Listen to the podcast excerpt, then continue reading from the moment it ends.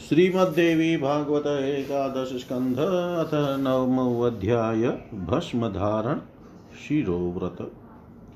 श्रीनारायण उवाच, इदं शिरोव्रतं जीर्णं विधिवद्यैर्दिविजातिभिः तेषामेव परां विद्यां वदेद्ज्ञानबाधिकाम् विधिवच्छ्रद्धया सार्धं न जीर्णं यहि शिरोव्रतं श्रोतस्मार्तसमाचारस्तेषामनुपकारक शिरोव्रतसमाचारादेव, ब्रह्मादिदेवताः, देवता भवन् विद्वन्, खलु नान्येन हेतुना। शिरोव्रतस्य माहात्म्यं पूर्वैः पूर्वतरं कृतं ब्रह्मा, विष्णुश्च रुद्रश्च देवताः सकलापि। सर्वपातकयुक्तोऽपि मुच्यते सर्वपातकैः शिरोव्रतमिदं येन चरितं विधिवद्बुधैः शिरोव्रतमिदं नाम शिरस्याथर्वण श्रुतै यदुक्तं तद्धि नैवान्यत्ततु पुण्येन लभ्यते। शाखाभेदेषु नामानि व्रतस्यास्य विभेदत पठयन्ते मुनिशार्दुलः शाकाश्वेकव्रतं हि तत्। सर्वशाखासु वस्त्वेकं शिवाख्यं सत्यचिद्घनं, तसा तद्विषयं ज्ञानं तथैव च शिरोव्रतम् शिरोव्रतविहीनस्तु सर्वधर्मविवर्जितः, अपि सर्वासु विद्यासु सोऽधिकारी न संशय। शिरोव्रतमिदं कार्यं पापकान्तार्दाहकं साधनं सर्वविद्यानां। यतस्ततः सम्यगाचरेत् श्रुतिराथर्वणि सूक्ष्मा सूक्ष्मार्थस्य प्रकाशिनी यदुवाच व्रतं प्रीत्या तन्नित्यं सम्यगाचरेत्। अग्निरित्यादिभिर्मन्त्रैः षड्भिः सुधेन भस्मना सर्वाङ्गोद्धूलनं कुर्यात् चिरोव्रतसमाव्यम्। एतचिरोव्रतं कुर्यात् सन्ध्याकालेषु सादरं यावद्विद्योदयस्तावतस्य विद्या खलुत्तमा द्वादशाब्दं मताब्दं वा तदर्धं तदर्धं च तदर्धकं प्रकुर्याद् द्वादशाहं वा सङ्कल्पेन शिरोव्रतं, शिरोव्रतेन यस्नातस्तं तु नोपदिशेतु यः तस्य विद्या विनिष्ठा स्यान्निगृह्णः स गुरुः खलु। ब्रह्मविद्या गुरुसाख्यान् मुनिः कारुणिकः खलु, यथा सर्वेश्वर श्रीमान् मृदुः कारुणिकः खलु। जन्मान्तरसहस्रेषु नराये धर्मचारिण तेषामेव खलु, श्रद्धा जायते न कदाचन। प्रत्युता ज्ञानबाहुल्याद्वेष एव विजायते, अतः प्रद्वेषयुक्तस्य न भवेदात्मवेदनम्। ब्रह्मविद्योपदेशस्य साक्षादेवाधिकारिण त एव नेतरे विद्वन् ये तु स्नाता शिरोव्रते व्रतं पाशुपदं चीर्णं ये द्विजैरादरेण तु तेषामेवोपदेष्टवयमिति वेदानुशासनम्। यः पशुस्तत्पशुत्वं च व्रतेनानेन सन्त्यजेत्, तान् हत्वा न स पापीयान् भवेद्वेदान्तनिश्चय। त्रिपुण्ड्रधारणं प्रोक्तं जाबालैरादरेण तु त्र्यम्बकेन मन्त्रेण शतारेण शिवेन च। त्रिपुण् त्रिपुण्ड्रं धार्ये नित्यं गृहस्थाश्रममाश्रित ओङ्कारेण त्रिरक्तेन सहस्रेण त्रिपुण्ड्रकम्। धार्येद्भिक्षुको नित्यमिति जाबालिकी श्रुतिः त्र्यम्बकेन मन्त्रेण प्रणवेन शिवेन च। गृहस्थश्च वानप्रस्थो धार्ये च त्रिपुण्ड्रकं वापि ब्रह्मचारी दिने दिने। भस्मनाशजलेनापि धार्ये च त्रिपुण्ड्रकं ब्राह्मणो विधिनोत्पन्नस्त्रिपुण्ड्रभस्मनेव तु। ललाटे धार्ये नित्यं तिर्यग्भस्मावगुण्ठनं महादेवस्य सम्बन्धात् धर्मेऽप्यस्ति सङ्गति सम्यक्त्रिपुण्ड्रधर्मं च ब्राह्मणो नित्यमाचरेत्। आदिब्राह्मणभूतेन त्रिपुण्ड्रं भस्मना धृतं यतोऽतः एव विप्रस्तु त्रिपुण्ड्रं धारयेत् सदा। भस्मना वेदसिद्धेन त्रिपुण्ड्रं देहगुण्ठनं रुद्रलिङ्गार्चनं वापि मोतोऽपि च न त्यजेत्। त्र्यम्बकेन मन्त्रेण सतारेण तथैव च, पञ्चाक्षरेण मन्त्रेण प्रणवेन तथैव च, ललाटे हृदये चैव दोर्द्वन्द्वै च मामुने त्रिपुण्ड्रं धारये नित्यं सन्न्यासाश्रममाश्रितः। प्रियायुषेण मन्त्रेण मेधावित्यादिनाथ वा गौणेन भस्मनाधार्यं त्रिपुण्ड्रं ब्रह्मचारिणा। नमोऽन्तेन शिवेनेव शूद्रशुश्रूषणैरतः। उद्दुलनं त्रिपुण्ड्रं च नित्यं भक्त्या समाचरेत्। अन्येषामपि सर्वेषां विना मन्त्रेण सुव्रत उद्दुलनं त्रिपुण्ड्रं च कर्तव्यं भक्तितो मुने। भूत्यैवोद्धुलनं तिर्यक् त्रिपुण्ड्रस्य च धारणं वरेण्यं सर्वधर्मेभ्यस्तस्मा नित्यं समाचरेत्। भस्माग्निहोत्रजं वात विरजाग्निसमुद्भवम् आदरेण समादाय सुधे पात्रे निधाय तत्। प्रक्षालय पादौ हस्तौ च द्विराचम्य गृहीत्वा भस्म तत् पञ्चब्रह्ममन्त्रैः शनैः शनैः प्राणायामत्रयं कृत्वा अग्निरित्यादिमन्त्रितं तेरेव सप्तभिमन्त्रे स्त्रीवारमभिमन्त्रयेत् ओमापो ज्योतिर्युक्त्वा ध्यात्वा मन्त्रानुदीरयेत् चितेन भस्मना पूर्वं समुद्दुल्य शरीरकम् विपापो विरजो मत्रियो जायते नात्र संशय, ततो ध्यात्वा महाविष्णुं जगन्नाथं जलाधिपम् संयोज्य भस्मनाथोऽयमग्निरित्यादिभिः पुनः विमृज्य शाम्बं ध्यात्वा च समुद्दुल्यो द्रवमस्तकम्। तेन भावनया भ्रामभूतेन शितभस्मना ललाटवक्षस्कन्धेषु स्वाश्रमोचितमन्त्रत मध्यमानामिकाङ्गुष्ठैरनुलोमविलोमत त्रिपुण्ड्रं धार्ये नित्यं त्रिकालेष्वपि भक्तित त्रिपुण्ड्रं धार्ये नित्यं त्रिकालेष्वपि भक्तित। श्री नारायण बोले जो द्विजाति गण शिरो व्रत मस्तक पर भस्म धारण करने के नियम का पालन करते हैं। उन्हीं की आज्ञा को नष्ट करने वाली परा विद्या के विषय में बताना चाहिए। श्री नारायण बोले जो द्विजाति गण शिरोव्रत मस्तक पर भस्म धारण करने का नियम पालन करते हैं। उन्हीं को अन्ना, उन्हीं को अज्ञान को नष्ट करने वाली पराविद्या के विषय में बताना चाहिए। जो लोग भली भांति श्रद्धा पूर्वक शिरोव्रत का पालन नहीं करते, उनके लिए श्रुतियों तथा स्मृतियों में प्रतिपादित सजा, सदाचार व्यर्थ सिद्ध होता है।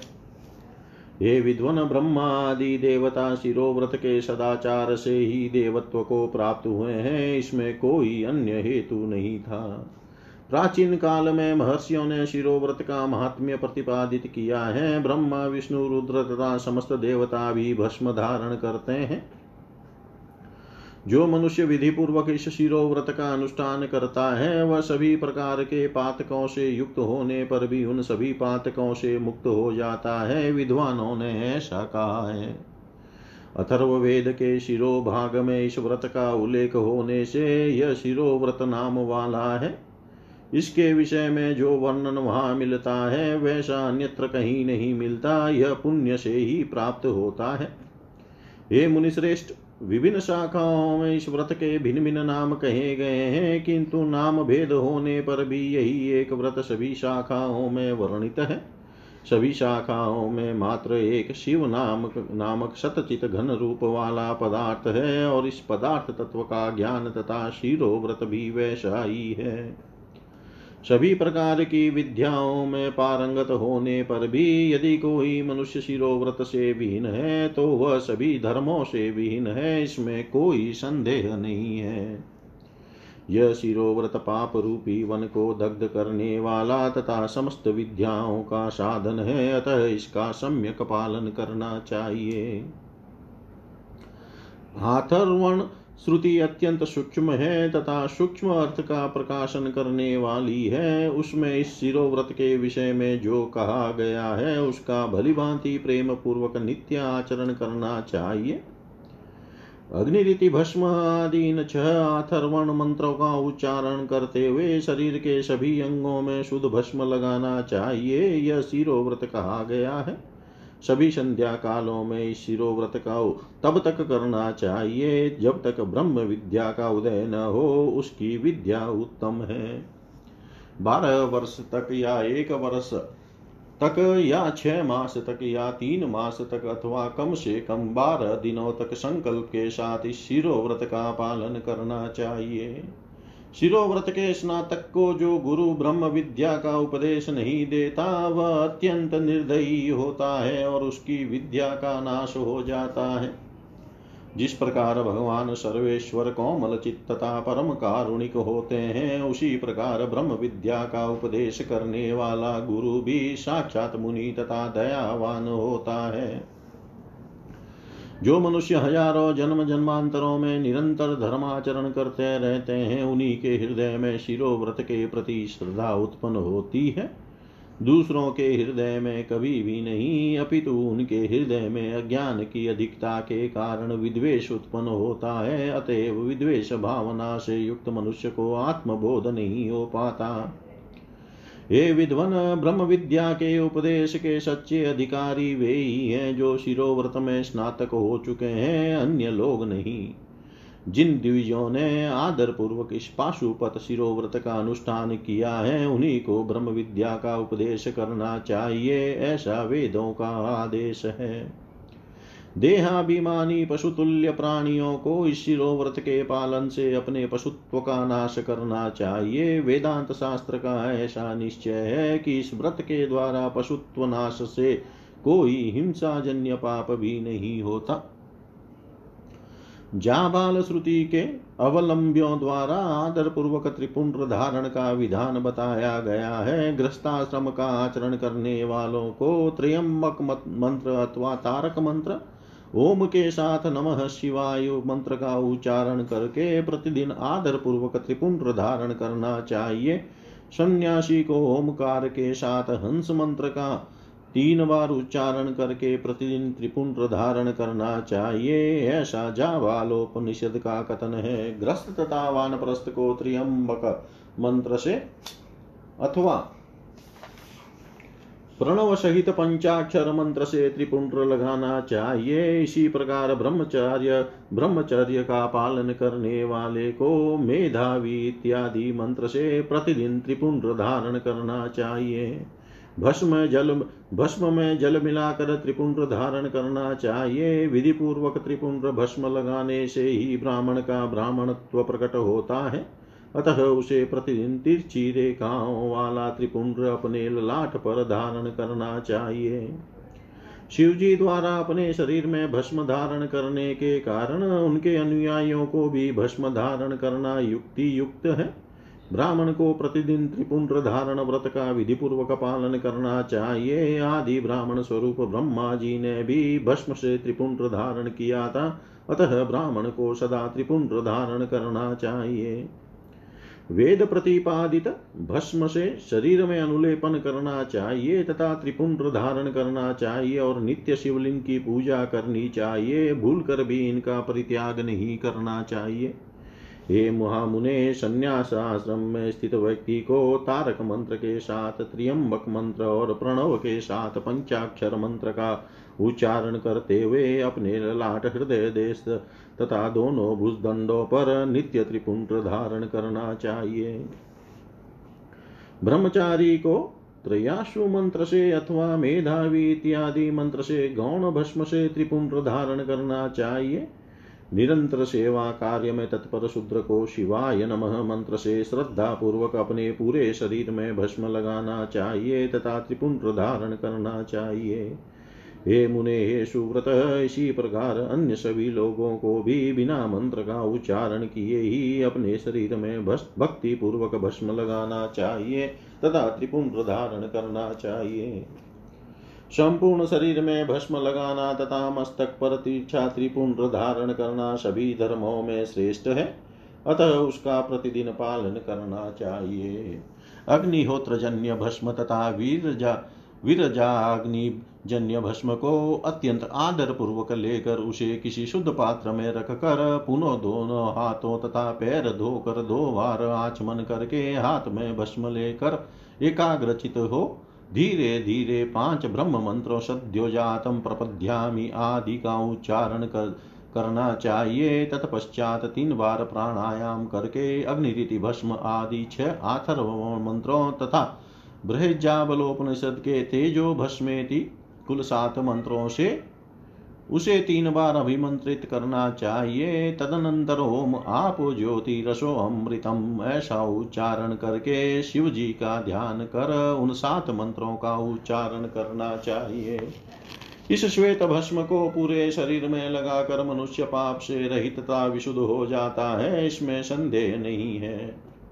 तत्पश्चात जगत के स्वामी जलाधिपति महाविष्णु का ध्यान करके भस्म में जल मिलाकर पुनः अग्नि रीति आदि मंत्रों के द्वारा उसका संस्कार करके शाम सदा शिव का ध्यान कर उस भस्म को उध्रव मस्तक पर लगा लेना चाहिए।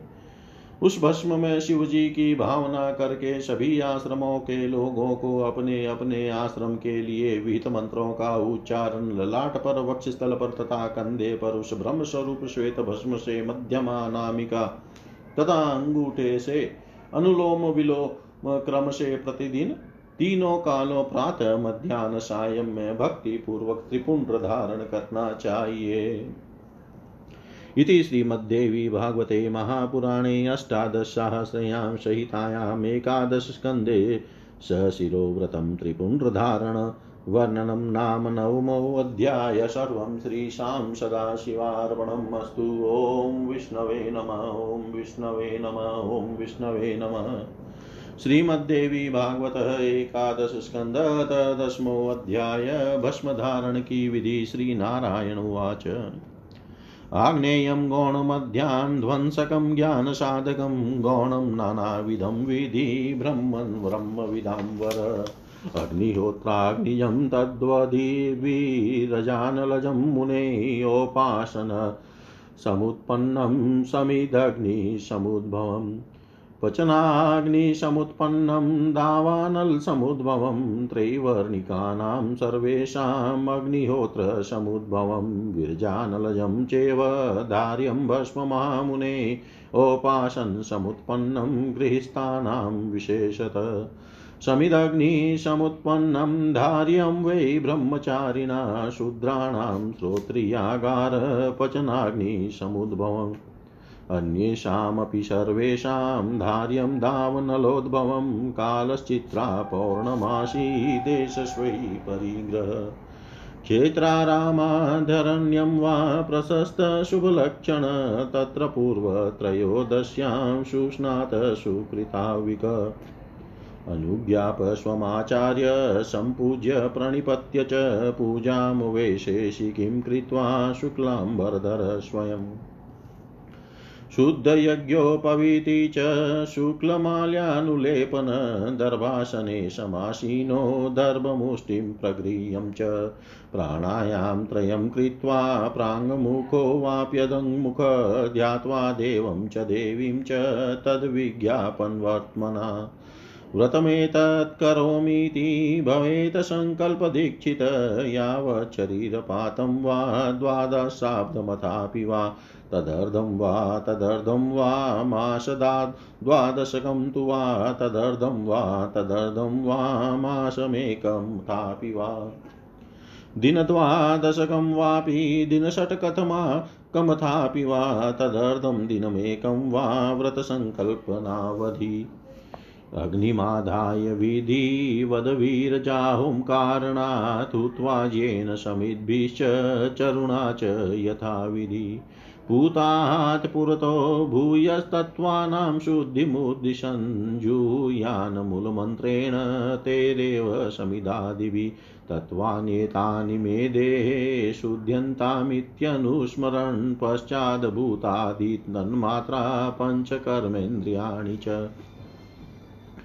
ज्ञानकर्मविभेदेन पञ्च पञ्च विभागसत्वगादि धातव सप्त पञ्च प्रणा प्राणादिवायव मनोबुद्धिरहङ्कारो गुणा प्रकृतिपुरुषो रागो विद्या कला चैव नियतिकाल एव च।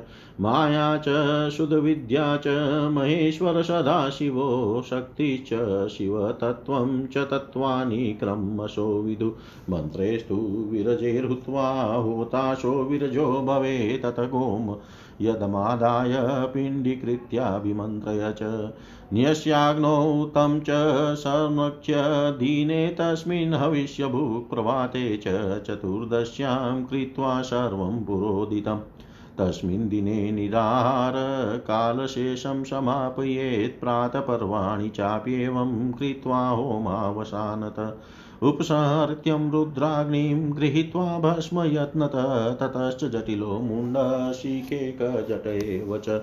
भूत्वा स्नात्वा पुनर्वीतलज्जश्चे तस्यादिगम्बर अन्यकाशाय वसनश्चर्मचिराम्बरोत्वा एकाम्बरो वल्कल्वान् भवे दण्डी च मेखली, प्रक्षाल्य चरणो पश्चाद्विराचम्यात्मनस्तुनम् सङ्कलीकृत्य तद्भस्म विरजानलसम्भवम् अग्निरित्यादिभिर्मन्त्रैः षड्भिरातर्वणे क्रमात् विमृज्याङ्गानि मूर्धाधिचरणान्तं च तैः स्पर्शे ततस्तेन क्रमेणेव समुद्दुल्य च भस्मना सर्वाङ्गोद्धूलनं कुर्यात् प्रणवेन शिवेन वा ततश्च पुण्ड्रं रचयेत प्रियायुषमाव्यं शिवभावं समागम्य शिवभावं मथाचरेत् कुर्यात् स्त्रीसन्ध्यं वे प्येवमेतत्पाशुपतं व्रतं भुक्तिमुक्तिप्रदं चेव पशुत्वं विनिवर्तये तत्पशुत्वं परित्यज्य कृत्वा पाशुपतं व्रतम् पूजनीयो महादेवो लिङ्गमूर्ति सदाशिव, भस्मस्नानं महापुण्यं, सर्वसौख्यकरं परम्, आयुष्यं बलमारोग्यं, श्रीपुष्टिवर्धनं यत रक्षार्थं, मङ्गलार्थं च सर्वसम्पत्समृद्धये भस्मस्निग्धमनुष्याणां महामारी भयं न च शान्तिकं पौष्टिकं भस्म कामदं च त्रिधा भवेत्। शान्तिकं पौष्टिकं भस्म कामदं च त्रिधा भवेत्। श्री नारायण बोले हे भ्रमण हे ब्रह्म बेताओं में श्रेष्ठ। अग्नि से तैयार किया गया गौण भस्म भी अज्ञान का नाश करने वाला तथा ज्ञान का साधन है। इस गौण भस्म को भी आप अनेक प्रकार वाला जानिए। हे मुने, अग्निहोत्र अग्नि जनित भस्म, उसी तरह विरजाग्नि जनित भस्म, औपासाग, औपासनाग्नि से उत्पन्न भस्म समाधि, सम समिधाग्निजन्य भस्म पचनाग्नि भोजन निर्माण जन्य भस्म तथा दावाग्नि से उत्पन्न भस्म गौण भस्म है, हे महामुने, समस्त त्रैवर्णिकों, ब्राह्मण, क्षत्रिय तथा वैश्य को अग्निहोत्र जन्य तथा विरजाग्निजन्य भस्म धारण करना चाहिए। गृहस्थों को विशेष कर औपासन अग्नि जनित भस्म तथा ब्रह्मचारी को समिधाग्नि से उत्पन्न भस्म लगाना चाहिए, शूद्रों को वैदिक ब्राह्मण की पाकशाला में। भोजन निर्माण से उत्पन्न भस्म तथा अन्य सभी जनों को दावानल जनित भस्म लगाना चाहिए। हे ब्राह्मण, अब मैं विरजाग्नि जन्य भस्म की उत्पत्ति के विषय में बता रहा हूँ। चित्रा नक्षत्र युक्त पूर्णिमा की तिथि तथा अपने निवास स्थान ही इसके निर्माण के लिए समीचीन है। इसके अतिरिक्त खेत बाग तथा वन भी इस विरजा होम के लिए शुभ लक्षणों वाले तथा प्रशस्त है। पूर्णिमा तिथि के पूर्व त्रयोदशी को विधिवत स्नान करके संध्या आदि नित्य कर्म संपादित कर अपने आचार्य से आज्ञा लेकर उनकी पूजा करें तथा उन्हें प्रणाम करें। तदनंतर उनकी विशिष्ट पूजा करके स्वयं श्वेत वस्त्र धारण कर, शुद्ध यज्ञोपवित पहन कर श्वेत माला धारण करे तथा चंदनादि लगाए। तत्पश्चात कुश के आसन पर बैठकर हाथ की मुट्ठी में कुश लेकर पूर्व अथवा उत्तर दिशा की ओर मुख करके तीन बार प्राणायाम करना चाहिए। पुनः महादेव तथा महादेवी का ध्यान करके, उनके द्वारा निर्दिष्ट रीति के अनुसार इस प्रकार निवेदन करके संकल्प में दीक्षित होना चाहिए। मैं इस शिरोव्रत को इस शरीर की समाप्ति तक अथवा बारह वर्ष तक अथवा छह वर्ष तक अथवा तीन वर्ष तक अथवा बारह मास तक अथवा छह मास तक अथवा तीन मास तक अथवा एक मास तक अथवा बारह दिन तक अथवा छह दिन तक अथवा तीन दिन तक अथवा एक दिन की अवधि तक अनुष्ठित करने के लिए यह व्रत संकल्प ग्रहण करता हूँ। इसके बाद विरजा होम के लिए विधि पूर्वक अपनी शाखा के गृह सूत्र गृह सूत्र के विधि से अग्नियाधान करके घृत समिधा तथा चरु से विधिवत हवन करना चाहिए। पुनः इस पवित्र दिन के बाद चतुर्दशी को अपने तत्वों की शुद्धि के उद्देश्य से मूल मंत्र का उच्चारण करते हुए उन्हीं समिधा आदि द्रव्यों से आहुति प्रदान करनी चाहिए। मेरे शरीर में ये तत्व शुद्धता को प्राप्त हो जाए, ऐसी भावना करते हुए आहुति डालनी चाहिए। पंच महाभूत पृथ्वी, जल, तेज, वायु, आकाश पंच तन मात्राएँ गंध रस रूप शब्द, स्पर्श शब्द, पाँच कर्मेंद्रिया, हाथ पैर, वाक पायु उपस्थ, पाँच ज्ञानेन्द्रिया नेत्र कान नाशिका जीव, त्वचा, सात धातुएँ, रस, रक्त, मांस, मेद, अस्थि, मज़ा, वीर्य। प्राण आदि पाँच वायु, प्राणपान, व्यान, उदान, समान, मन, बुद्धि, अहंकार, तीनों गुण, सत्वरज, तम प्रकृति पुरुष राग विद्या कला नियति काल माया शुद्ध विद्या महेश्वर सदा शिव शक्ति तथा शिव तत्व ये क्रमशः तत्व कहे गए विरजा मंत्रों से आहुति प्रदान करके वह होता होता निष्पाप जो हो जाता है। उसके बाद गाय का गोबर लेकर उसका पिंड बनाकर उसे पंचाक्षर मंत्र से अभिमंत्रित करके पुनः उसे अग्नि में रखकर उसका संरक्षण करता रहे। उस दिन केवल हविष्यान ग्रहण करे, चतुर्दशी को प्रातः काल पूर्वोक्त विधि से नित्य कर्म तथा हवन आदि समस्त कार्य संपन्न करके उस दिन निराहार रहकर संपूर्ण समय व्यतीत करे।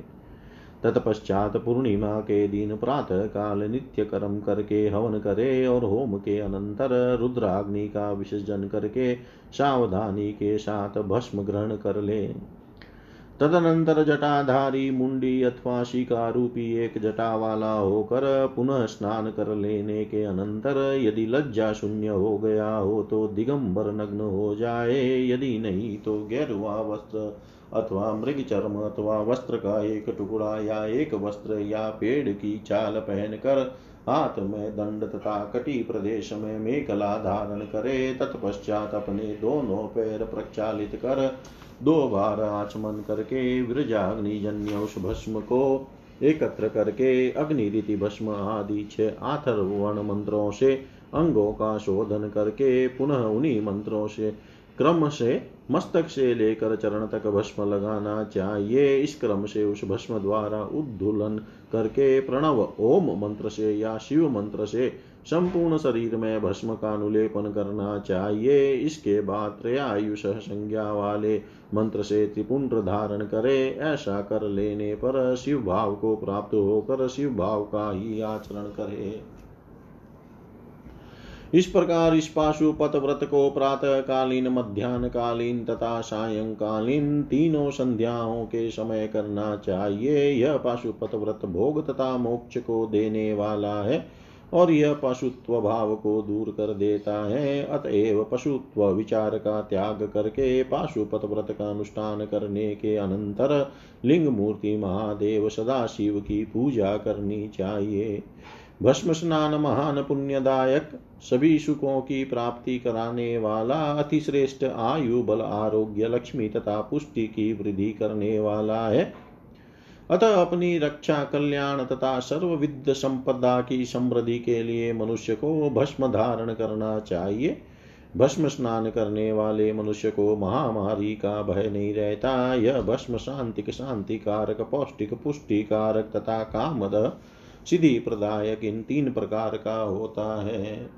इति श्रीमद्देवी भागवते महापुराणे अष्टादशसहस्रयां संहितायाम् एकादशस्कन्धे भस्ममात्मये पाशुपतवर्णनम् नाम दशमोऽध्याय सर्वं श्रीशां सदाशिवार्पणम् अस्तु। ॐ विष्णवे नम, ॐ विष्णवे नम, ॐ विष्णवे नम। श्रीमद्देवी भागवत एकादश स्कंद अतेकादशोऽध्याय भस्म के प्रकार नारदुवाच, त्रिविधि त्रिविधत्वं कथं चास्य भस्मन परिकीर्तितम् एकत्कथय मे देव महत्कौतूहलं मम श्रीनारायणुवाच त्रिविधि त्वं प्रवक्ष्यामि देवर्षे भस्मन शृणु। महापापक्षयकरं, महाकीर्तिकरं परं, गोमयं योनिसम्बन्धं तदस्तेनेव ग्रीं ते। भ्रामे मन्त्रेस्तु सन्दग्धं तच्छान्तिकृति होच्यते। सावधानस्तु गृह्ण्यान्नरो वै गोमयं तु यतन्तरिक्षे गृहीत्वा तत्सङ्सङ्गेन दे दहेदत।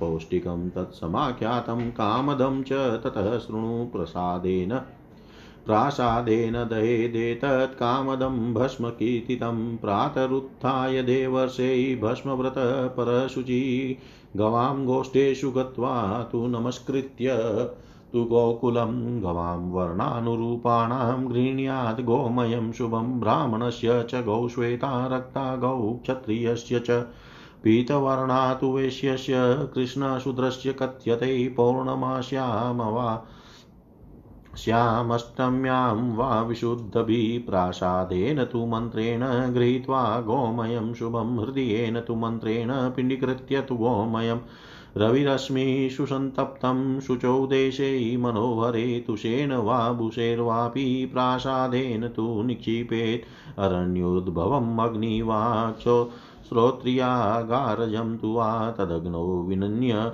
विन्यसेतं स च शिवबीजेन मन्त्रत गृह्णीयादतः तत्राग्निकुण्डावद्भस्मविचक्षण नवपात्रं समादाय प्रासादेन तु निक्षिपेत् केतकी पाटली तद्वधूशीरं, चन्दनं तथा नानासुगन्धिद्रव्याणि, काश्मीरप्रभृतीनि च निक्षिपे तत्र पात्रे तु सद्यो मन्त्रेण शुद्धबीजलस्नानं पुरा कृत्वा भस्मस्नान्मतः परम्। जलस्नाने त्वसक्तश्च भस्मस्नानं समाचरेत् प्रक्षालय पादौ हस्तौ च शिरश्चे शानमन्त्रतः समुद्दुल्य ततः पश्चादाननं तत्पुरुषेण तु अघोरेण तु हृदयं नाभिं वामेन तत्परम्। सद्यो मन्त्रेण सर्वाङ्गं समुद्दुल्य विचक्षण पूर्ववस्त्रं परित्यज्य शुद्धवस्त्रं परिगृहेत् प्रक्षालय पादौ हस्तौ च पश्चादाचमनं चरेत् भस्मनो धूलनाभावे त्रिपुण्ड्रुतु विधीयते मध्या। न प्राग् जलेर्युक्तं परतो जलवर्जितं तर्जन्या।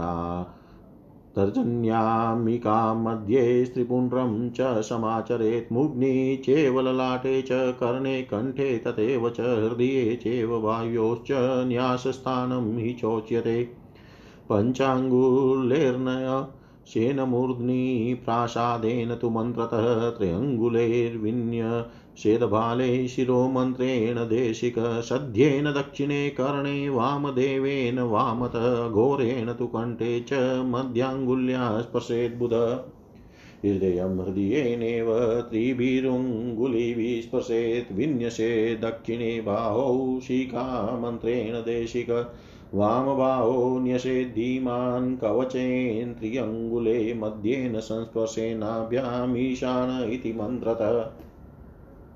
ब्रह्मविष्णुमहेशान्नास्त्रीस्त्रोरेका इति स्मृताद्यो ब्रह्मा, ततो विष्णुस्तु ध्रुवं तु महेश्वर। एकाङ्गुलेन न्यसदं यदीश्वरस्तत्र देवता शिरो मध्ये त्वयं ब्रह्माश्वरस्तु ललाटके कर्णयोरश्विनौ देवो गणेशस्तु क्षत्रियश्च तथा वेश्यशूद्रश्चोद्धूलनं त्यजेत् सर्वेषामन्त्यजातीनां मन्त्रेण रहितं भवेत्। अदीक्षितं मनुष्याणामपि मन्त्रं विना भवेत्। अदीक्षितं मनुष्याणामपि मन्त्रं विना भवेत्। श्री नारायण बोले नारद जी बोले, हे देव, यह भस्म तीन प्रकार का कैसे कहा गया है? यह मुझे आप बताइए, क्योंकि इस विषय में मुझे बहुत कौतूहल हो रहा है। नारायण बोले, हे देव, से मैं भस्म के तीन प्रकारों का वर्णन करूँगा, आप सुनिए। यह महान पापों को नाश करने वाला तथा विपुल कीर्ति प्रदान करने वाला है, जो गोमय गोबर योनि से संबंध अर्थात योनि से अलग होने के पूर्व हाथ पर ग्रहण कर लिया गया हो। उस गोमय को सद्योजात आदि ब्राह्म मंत्रों से दग्ध करने पर जो भस्म बनती है, उसे शांतिक भस्म कहा जाता है। जिस गोमय को ज़मीन पर गिरने से पूर्व अंतरिक्ष में ही सावधानी पूर्वक हाथ पर ले लिया गया हो, उस गोमय को षणंग मंत्र से दग्ध करने पर जो भस्म बनती है, उसे पौष्टिक भस्म कहा गया है। हे देवर से अब इसके बाद कामद भस्म के विषय में सुनिए प्रसाद मंत्र होम। से दग्ध करने पर जो भस्म बनती है, उसे कामद भस्म कहा गया है। हे देवर से भस्म व्रत परायण मनुष्य को प्रातः काल उठकर नित्य कर्म से पवित्र होने के पश्चात गौशाला में जाकर गौवृंद को नमस्कार करके वर्णानुरूप गायों का शुद्ध गौमय लेना चाहिए। ब्राह्मण के लिए, श्वेत क्षत्रिय के लिए, लाल वैश्य के लिए, पीले पीले तथा शूद्र के लिए काले रंग की गाय श्रेष्ठ कर कही जाती है। विशुद्ध बुद्धि वाले व्यक्ति को पूर्णिमा, अमावस्या अथवा अष्टमी को प्रासाद होम मंत्र से शुद्ध गोमय उठाकर हृदय मंत्र नमस, नमः से उस गोमय को पिंड के आकार का बना लेने के अनंतर पुनः उस पिंड को सूर्य की किरणों में भली भांति सुखाकर उसे धान की भूसी या गेहूँ आदि के भूसे से वेष्टित करके प्रासाद मंत्र का उच्चारण करते हुए किसी सुंदर तथा पवित्र स्थान पर रख देना चाहिए। तत्पश्चात अग्नि से उत्पन्न अग्नि अथवा वेदिक ब्राह्मण के घर से अग्नि लाकर शिव बीज मंत्र से उस पिंड को अग्नि में डाल देना चाहिए। पुनः बुद्धिमान मनुष्य को चाहिए कि उस अग्नि कुंड से भस्म निकाले और एक नया पात्र लेकर उसमें भस्म को प्रासाद मंत्र से रख दे। तत्पश्चात विशुद्ध बुद्धि वाले व्यक्ति को केवड़ा, गुलाब, खस, चंदन और केसर आदि विविध प्रकार के सुगंधित द्रव्यों को सद्योजात मंत्र से उस पात्र में स्थित भस्म में मिला लेना चाहिए। पहले जल स्नान करके उसके बाद ही भस्म स्नान करना चाहिए। यदि जल स्नान करने में किसी प्रकार की असमर्थता हो तो केवल भस्म स्नान ही करें। हाथ, पैर धोकर ईशान मंत्र से सिर पर भस्म लगा करके, तत्पुरुष मंत्र से मुख पर, अघोर मंत्र से हृदय पर वामदेव मंत्र से नाभि पर भस्म लगाए, तदनंतर सद्योजात मंत्र से शरीर के सभी अंगों पर भस्म लगाकर बुद्धिमान व्यक्ति को चाहिए कि पहले का धारण किया हुआ वस्त्र छोड़कर शुद्ध वस्त्र पहन ले। तत्पश्चात हाथ पैर धोकर आचमन करना चाहिए और यदि पूरे शरीर पर भस्म न लगा सके तो केवल त्रिपुंड ही धारण कर लेने का भी विधान है। मध्यान्ह के पूर्व भस्म को जल में मिलाकर तथा इसके बाद लगाना हो तो जल रहित सुगा भस्म का त्रिपुंड तर्जनीय नामिका तथा मध्यमाइन तन तीनों अंगुलियों से धारण करना चाहिए। सिर ललाट कान कंठ हृदय और दोनों बाहु ये त्रिपुंड धारण करने के स्थान बताए गए हैं। प्रसाद मंत्र का उच्चारण करते हुए पाँचों अंगुलियों से सिर पर त्रिपुंड धारण करना चाहिए। साधक को चाहिए कि तीनों अंगुलियों तर्जनी, मध्यमा तथा नामिका ये शिरो मंत्र स्वाहा द्वारा ललाट पर त्रिपुंड लगाए। साधक को सदोजात मंत्र से दाहिने कान पर, वामदेव मंत्र से बाएँ कान पर तथा अघोर मंत्र से कंठ पर मध्यमांगुली द्वारा भस्म लगाना चाहिए। इसी प्रकार साधक को चाहिए कि हृदय मंत्र से तीनों अंगुलियों द्वारा हृदय में शिखा मंत्र से दाहिनी भुजा पर त्रिपुंड धारण करे। बुद्धिमान व्यक्ति को उन्हीं तीनों अंगुलियों द्वारा कवच मंत्र से बाई भुजा पर त्रिपुंड लगाना चाहिए और मध्यमा द्वारा ईशान सर्व विद्या नाम इस मंत्र से नाभि पर भस्म धारण करना चाहिए। ये तीनों रेखाएँ ब्रह्म, विष्णु तथा महेश्वर का स्वरूप मानी गई है। त्रिपुंड का त्रिपुंड की पहली रेखा ब्रह्मा, उसके बाद वाली रेखा विष्णु तथा उसके ऊपर की रेखा महेश्वर का स्वरूप है। एक अंगुली मध्यमा से जो भस्म लगाई जाती है, उस देखा के देवता ईश्वर है। सिर में साक्षात ब्रह्मा, ललाट पर ईश्वर, कानों में दोनों अश्विनी कुमार और गले में गणेश विद्यमान है। क्षत्रिय वैश्य तथा शूद्र को सर्वांग में भस्म नहीं लगाना चाहिए और समस्त अंत्य जातियों को मंत्रों का उच्चारण किए बिना ही भस्म धारण करना चाहिए। इसी प्रकार दीक्षा रहित मनुष्यों को भी मंत्र के बिना ही भस्म लगाना चाहिए। इति श्रीमद्देवी भागवते महापुराणे अष्टादशसहस्रयां संहितायाम् एकादशस्कन्धे त्रिविध भस्म। महात्म्यवर्णनं नामेकदशो नामेकादशोऽध्याय सर्वं श्रीशां सदाशिवार्पणम् अस्तु। ॐ विष्णवे नम, ॐ विष्णवे नम, ॐ विष्णवे नम। श्रीमद्देवी भागवत एकादश स्कंद द्वादशोऽध्याय भस्म धारण करने पर दोष श्री नारायण उवाच देवर्षे शृणु तत्सर्वं भस्मोद्धूलनजं फलं, सरहस्य विधानं च सर्वकां फलप्रदं। कपिलायाः सकृच्छ्वशं गृहीत्वा गगने पपतत्। न क्लिनं नापि कठिनं, न दुर्गनं न चोषितम् उपर्यदपरित्यज्य गृह्ण्यात् पतितं, यदि पिण्डीकृत्य शिवाग्न्यादौ तक्षिपेन्मूलमन्त्रितम् आदाय वाससाच्छाद्य भस्माधाने विनिक्षिपेत् सुकृते सुदृढे शुद्धे क्षालिते प्रोक्षिते शुभे विनियस्य मन्त्रिमन्त्रेण पात्रे भस्म विनिक्षिपे, तेजसं दारवं चात मृण्मयं चेलमेव च। अन्यद्वा शोभनं शुद्धं भस्माधारं प्रकल्पये, क्षोमे चेवातिशुद्धे वा धनवद्भस्म निक्षिपेत् ग्रथितो भस्म गृह्ण्यात् स्वयं चानुचरोऽपि वा न चायुक्तकरे दधानश्चाशु चितले क्षिपेत् न संस्पर्शेतु नीचाङ्गेन क्षिपेन च लङ्घये तस्माद्भसितमादाय विनियुज्य युञ्जितमन्त्रितं विभूतिधारणविद्धि स्मृतिप्रोक्तो मयेरिति यदि आचरणेनेव शिवतुल्यो न संशय सेवे सम्पादितं भस्म वेदिके शिवसन्निधो भक्त्या परं मया ग्राह्यं प्रार्थयित्वा तु पूजयेत्।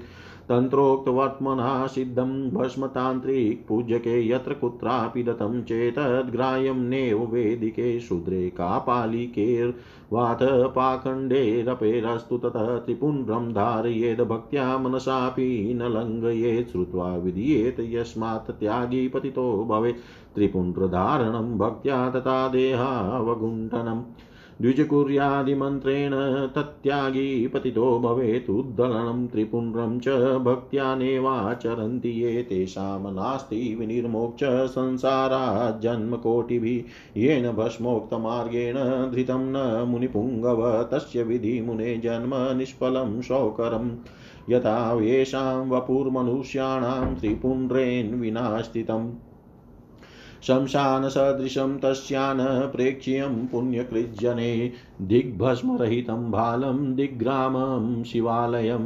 दिग्निशार्चनं जन्म दिग्गिवध्यां शिवात्रया त्रिपुण्ड्रं ये विनन्दन्ति निन्दति शिवमेव ते धारयन्ति च ये भक्त्या धारयन्ति तमेव ते यथा कृशानुरहितो भूधरो न विराजते अशेष अशेष अशेषसाधनेऽप्येवं भस्महीनं शिवार्चनम् उद्धूलनं त्रिपुण्ड्रं च श्रद्धया नाचरन्ति ये ते पूर्वाचरितं सर्वं विपरीतं भवेदपि भस्मना वेदमन्त्रेण त्रिपुण्ड्रस्य च धारणम्।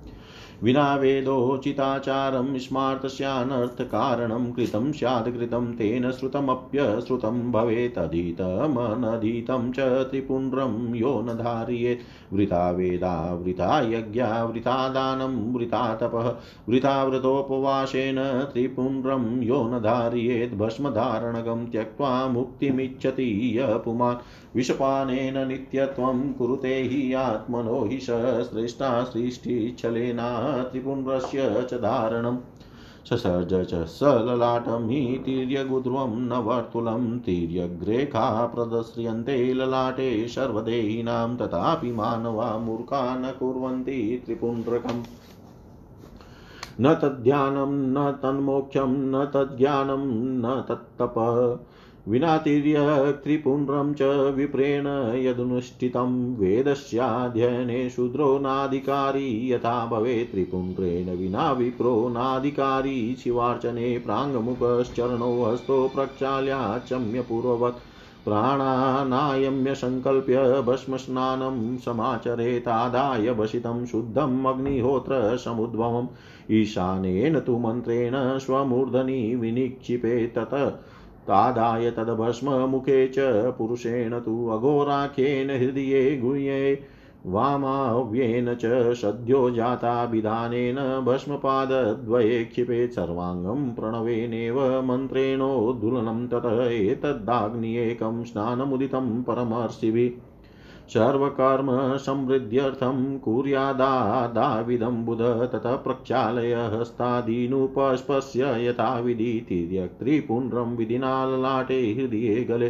पञ्चभिब्रह्माभिर्वापि कृतेन भसितेन च धृत् धृतमेतत्रिपुण्ड्रं स्यात् सर्वकर्मसु पावनं शूद्रैरन्त्यहस्तस्तं न धार्यं भस्म च क्वचित् भस्मनाशाग्निहोत्रेण लिप्तः कर्म समाचरेतन्यथा सर्वकर्माणि न फलन्ति कदाचन सत्यं शोचं जपो होमस्ति देवादिपूजनं, तस्य व्यर्थमिदं सर्वं। यस्त्रिपुण्ड्रं न धार्ये त्रिपुण्ड्रदृगविप्रवरो यो रुद्राक्षधर शुचि सहन्ति रोगदूरित्व्याधिदुर्भिक्ष तस्करान् समाप्नोति परं ब्रह्म यतो नावर्तते पुनः स सपङ्क्तिपावन श्राद्धे पूज्यो विप्रे सुरेरपि श्राद्धे यज्ञे जपे होमे वैश्वे देवे सुरार्चने धृतत्रिपुण्ड्रं पुतात्मा मृत्युं जयति मानव भस्मधारणमाहात्म्यं भूयोऽपि। कथयामि ते भस्मधारणमाहात्म्यं भूयोऽपि। कथयामि ते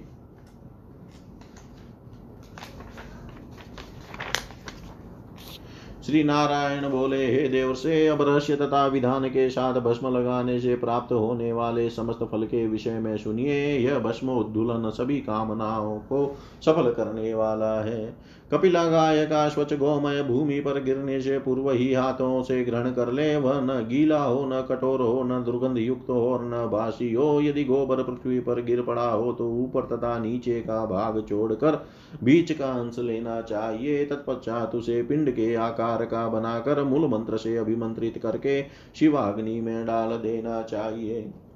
जल जाने पर भस्म को निकाल कर तथा उसे किसी शुद्ध वस्त्र से छान कर एक सुंदर पवित्र सुदृढ़ स्वच्छ, सम्यक प्रक्षालित किए गए तथा प्रोक्षित भस्म पात्र में रख ले। मंत्र वेता को चाहिए कि मूल मंत्र का उच्चारण करके ही भस्म को पात्र में रखे। भस्म रखने के लिए किसी धातु, सोना, तांबा आदि काष्ट मिट्टी वस्त्र अथवा किसी अन्य सुंदर शुद्ध पदार्थ का भस्म पात्र बनाना चाहिए अथवा किसी अति शुद्ध रेशमी वस्त्र से बने पात्र में धन की तरह भस्म को सुरक्षित रखना चाहिए।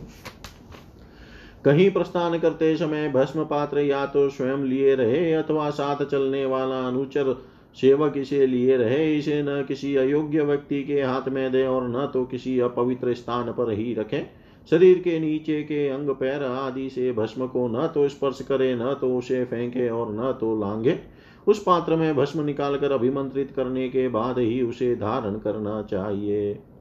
विभूति धारण की जो विविध स्मृति ग्रंथों में बताई गई है, मैंने उसी का वर्णन किया है, जिसके अनुसार आचरण करने से मनुष्य शिव तुल्य हो जाता है, इसमें संदेह नहीं है। भगवान शिव की शानी सन्निधि में वैदिक शिव भक्तों द्वारा बनाए गए भस्म को ही परम श्रद्धा के साथ ग्रहण करना चाहिए और उसे मांग कर उसकी पूजा करनी चाहिए। तंत्र शास्त्र में कही गई विधि से तांत्रिक पूजकों द्वारा निर्मित किया गया वह भस्म तांत्रिकों के लिए ग्राह्य है। वेदिकों के लिए नहीं, वेदिकों को चाहिए कि वे शूद्रों का पालिकों तथा पाखंडियों द्वारा ग्राह्य तथा जिस किसी को भी दिए जाने वाले भस्म को ग्रहण न करें। सभी को अत्यंत श्रद्धा पूर्वक त्रिपुंड धारण करना चाहिए और मन से भी भस्म का तिरस्कार नहीं करना चाहिए। श्रुति के द्वारा इसका विधान किया गया है। अतः भस्म का त्याग करने वाला पतित हो जाता है। द्विज को भक्ति पूर्वक मंत्रोच्चारण के साथ त्रिपुंड धारण करना चाहिए तथा शरीर पर भस्म अनुलेपन करना चाहिए। इसका परित्याग करने वाले का पतन हो जाता है। जो लोग भक्ति पूर्वक सभी अंगों में भस्म नहीं लगाते तथा त्रिपुंड धारण नहीं करते, करोड़ों जन्मों में भी संसार से उनकी मुक्ति नहीं हो सकती। हे मुनिवर, जिस मनुष्य ने विहित मार्ग से भस्म धारण नहीं किया, हे मुने, आप उसके जन्म को सुअर के जन्म की भांति निरर्थक समझिए। जिस मनुष्यों, जिन मनुष्यों का शरीर बिना त्रिपुंड के रहता है, उनका शरीर शमशान के तुल्य होता है। पुण्यात्मा व्यक्तियों को ऐसे शरीर पर दृष्टि तक नहीं डालनी चाहिए। भस्म रहित मस्तक को धिकार है, शिवालय विहीन ग्राम को धिकार है शिव अर्चन से विमुख व्यक्ति के जन्म को धिकार है, तथा शिव का आश्रय प्रदान न कराने वाली विद्या को धिकार है। जो लोग त्रिपुंड की निंदा करते हैं, वे वस्तुतः शिव को ही, शिव की ही निंदा करते हैं, और जो लोग भक्ति पूर्वक त्रिपुंड धारण करते हैं, वे मानो साक्षात शिव जी को ही धारण करते हैं। जिस तरह अग्निहोत्र किए बिना ब्राह्मण सुशोभित नहीं होता, उसी प्रकार भस्म रहित होकर किया गया शिवार्चन शोभा नहीं देता। चाहे वह सभी पूजनोपचारों के साथ ही क्यों न किया गया हो। जो लोग श्रद्धा पूर्वक अपने सर्वांग में भस्म नहीं लगाते, तथा त्रिपुंड धारण नहीं करते, उनके द्वारा पूर्व में किया गया समस्त सत्कर्म भी विपरीत हो जाता है। वेद मंत्र के साथ ही भस्म से त्रिपुंड धारण करना चाहिए। वेदोचित आचार के बिना त्रिपुंड धारण करना स्मार्थों के लिए अनर्थकारी होता है। जो त्रिपुंड धारण नहीं करता, उसके द्वारा किया गया कृत्य न किए हुए के समान सुना गया, वेद वचन न सुने हुए के समान तथा अधित शास्त्र अध्ययन न किए हुए के ही समान हो जाता है। जो त्रिपुंड धारण नहीं करता, उसके यज्ञ, दान, वेदाध्ययन तपश्चरण व्रत तथा उपवास, ये सभी व्यर्थ हो जाते हैं। जो मनुष्य भस्म धारण का त्याग करके मुक्ति की अभिलाषा रखता है, वह मानो विस्पान करके अपने को अमर करना चाहता है। सृष्टिकर्ता ने मस्तक की सृष्टि के बहाने ही त्रिपुंड धारण करना बतला दिया है, इसलिए उन्होंने मस्तक को तीर्छा तथा ऊँचा बनाया है। गोल नहीं, सभी देहधारियों के ललाट पर तिरछी रेखाएँ स्पष्ट रूप से दिखाई पड़ती है, फिर भी मूर्ख मनुष्य त्रिपुंड धारण नहीं करते। ब्राह्मण बिना तिरछा त्रिपुंड धारण किए जो कुछ भी अनुष्ठान करता है, वह न तो ध्यान है, न तो मोक्ष है, न तो ज्ञान है और न तप ही है। जिस तरह शूद्र वेद के अध्ययन का अधिकारी नहीं है, उसी प्रकार बिना त्रिपुंड धारण किए ब्राह्मण शिव की पूजा का अधिकारी नहीं है। पूर्व दिशा की ओर मुख करके पूर्ववत हाथ पैर धोकर आचमन करके प्राणायाम करने के अनंतर संकल्प करके भस्म स्नान करना चाहिए। अग्निहोत्र जन्य शुद्ध भस्म लेकर ईशान मंत्र से अपने मस्तक पर भस्म धारण करना चाहिए। इसके बाद उस भस्म को लेकर तत्पुरुष मंत्र से मुख पर अघोर मंत्र से, हृदय पर वाम देव मंत्र से, गुह्य स्थल पर तथा सद्योजात मंत्र से दोनों पैरों पर भस्म लगाना चाहिए। तत्पश्चात प्रणव मंत्र से शरीर के सभी अंगों में भस्म लगाना चाहिए। महर्षियों के द्वारा इसे आग्नेय स्नान कहा गया है। बुद्धिमान व्यक्ति को अपने सभी कर्मों की समृद्धि के लिए यह आग्नेय स्नान सबसे पहले करना चाहिए। तदनंतर हाथ पैर धोकर यथा विधि आचमन करके विधि पूर्वक सद्योजात आदि पंच ब्रह्म मंत्रों का उच्चारण करके, निर्मित भस्म से ललाट हृदय देश तथा गले में तीर्चा त्रिपुंड धारण करे। इस प्रकार धारण किया गया है। त्रिपुंड सभी कर्मों में पवित्रता प्रदान करने वाला होता है। शूद्रों को अंत्यजों को अंत्यजों के हाथ का भस्म कभी नहीं लगाना चाहिए। अग्निहोत्र जन्य भस्म लगाकर ही कोई शुभ कर्म करना चाहिए। अन्यथा किए गए सभी कर्म कभी भी फलीभूत नहीं होते। जो व्यक्ति त्रिपुंड धारण नहीं करता, उसका सत्य शौच, जप, होम, तीर्थ तथा देव पूजन आदि, यह सब व्यर्थ हो जाता है। जो विप्र श्रेष्ठ शुद्ध मन से त्रिपुंड धारण करता है तथा रुद्राक्ष पहनता है, वह रोग, पाप, व्याधि, दुर्भिक्षता, चोर आदि को विनष्ट कर देता है, वह पर ब्रह्म का सानिध्य प्राप्त कर लेता है, जहाँ से पुनः लौट कर नहीं आता। वह श्राद्ध में पंक्ति पावन ब्राह्मण माना जाता है और ब्राह्मणों और देवताओं द्वारा भी पूजित होता है। श्राद्ध यज्ञ, जप, होम, वैश्वदेव तथा देवताओं के पूजन आदि में जो त्रिपुंड धारण किए रहता है, वह पवित्र आत्मा वाला मनुष्य मृत्यु को भी जीत लेता है। अब मैं भस्म धारण करने का और भी महात्म्य आपसे कह रहा हूँ। इति श्रीमद्देवी भागवते महापुराणे अष्टादशसहस्रयां संहितायाम् एकादशस्कन्धे भस्मधारणमात्म्यवर्णनं नाम द्वादशोऽध्याय। सर्वं श्रीशां सदाशिवार्पणम् अस्तु। ॐ विष्णवे नम, ॐ विष्णवे नम, ॐ विष्णवे नमः।